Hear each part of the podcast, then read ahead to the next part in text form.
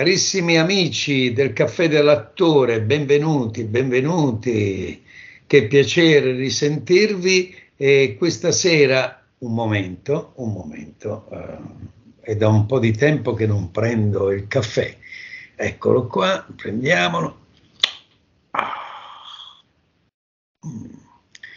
Un po' dolce, mm. va bene, però buono, profumato. Mm buonissimo. Bene, dicevo, eh, benvenuti di nuovo. E eh, questa sera nel parlare di, di, Alessandro Manzoni, del grande poeta, narratore, romanziere e, e precisamente dei Promessi Sposi, eh, approfitto per raccontarvi qualcosa di singolare, come nasce la cotoletta milanese. Qualcuno direbbe ma che c'entra Manzoni? Beh, beh, proprio quel periodo pare che sia nata questa Leccornia tutta italiana, rivendicata anche dagli austriaci. Beh, insomma, fra i due non si sa chi e come, almeno io non lo so, chi dei due sia eh, stato l'artefice o ah, ne abbia la paternità ma in questo mi aiuterà intanto il mio amico, collega, attore Guido Manfredi che racconterà una bella storiella in merito. A più tardi. Prego Guido, ciao. Vai, vai. Ciao Gerardo. Beh, innanzitutto una doverosa premessa. Manzoni non era proprio Manzoni di famiglia, perché il padre era Pietro Verri, quel Verri, il grande letterato e filosofo milanese del XVIII secolo, quello che darà poi l'annotazione della costoletta alla milanese. Sì, perché il discorso della costoletta alla milanese rispetto alla concorrente in Vienna Schnitzel viene proprio da Pietro Verri, che nel 1134 descrive questo pranzo dall'abate di Sant'Ambrogio, che aveva dato un pranzo ai monaci di San Sempliciano, i quali poi si sono lamentati perché mancava una portata. I Lombos Cumpanazio, il vero antenato della costoletta alla milanese. E l'oro? L'oro è fondamentale.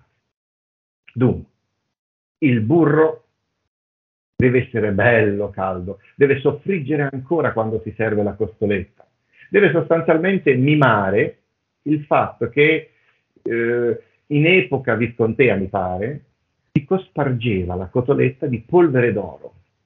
Oro che si diceva faceva bene alla circolazione, penso soprattutto bene agli orafi che lo vendevano. E questo ci è stato ben insegnato da Bernardino Corio, altro importante storico milanese. E proprio i milanesi, molto attenti a questo aspetto, avevano fatto in modo di andare a riprendere il lombo scumpanazio, cioè carne impanata con burro e pangrattato. C'è appunto a questo proposito una parola, una parola in dialetto milanese intraducibile, imburreggià, che poi vuol dire bello, ovvero che si impana la costoletta ottenuto dalla costola. Ecco perché il piatto deve avere un osso inferiore che poi viene passata nell'uovo e quindi nel pangrattato, poi ancora fritto a bassa temperatura, perché il burro non deve andare oltre il punto di fumo e la carne, vicino all'osso, deve rimanere bella rosea, deve prelave- prevalere il gusto leggermente ehm, carneo sul gusto della rosolatura. Eh, il lombon scumpanazio senza però la famosa polvere d'oro, che d'altro canto rendeva assolutamente impraticabile la cotoletta fatta per bene per il povero Renzo, che era soltanto, ricordiamolo, un povero tessitore di seta, il quale mangiava la palenta bigia, cioè fatta con il grano saraceno, in quanto il mais era troppo costoso e non era ancora arrivato dal Veneto fino alle coste del Ducato. Bene, grazie Guido. Queste cose, sono sincero, non, non le conoscevo così a fondo.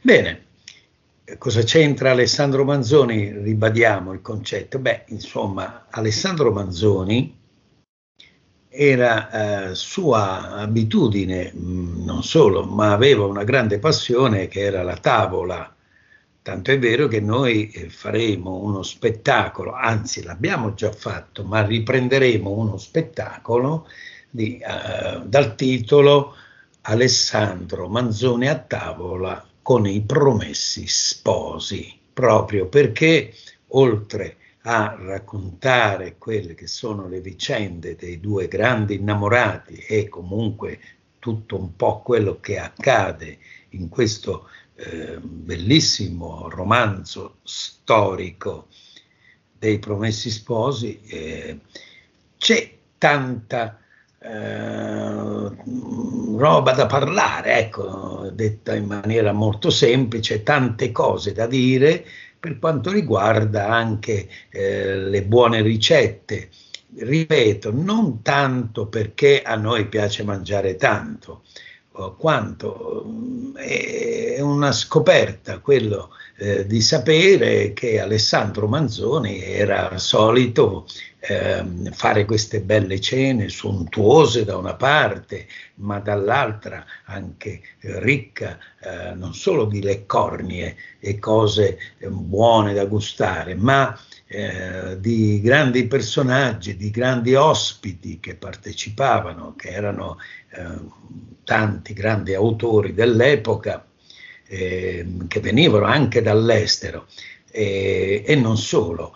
E, vorrei ricordare in merito un grande ospite, molto giovane per la differenza di età nei riguardi di Manzoni, che era Giuseppe, che fu, pardon, Giuseppe Verdi, il quale appunto ebbe l'onore di partecipare a una di queste serate, tant'è che quando poi lui, eh, il povero Manzoni, morì, eh, volle sdebitarsi o comunque in qualche modo ricordare questo grande incontro di questo maestro della letteratura, eh, creando un'opera meravigliosa che è il famoso Requiem di Giuseppe Verdi, a lui dedicato, cioè ad Alessandro Manzoni.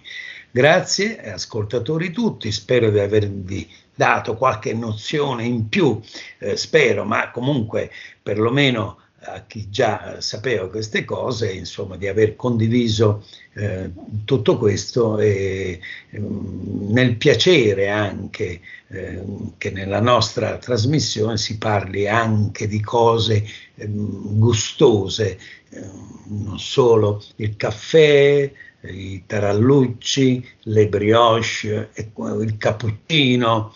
Bene, a presto. Grazie Guido, a presto a tutti e ci vediamo a teatro, spero. A presto.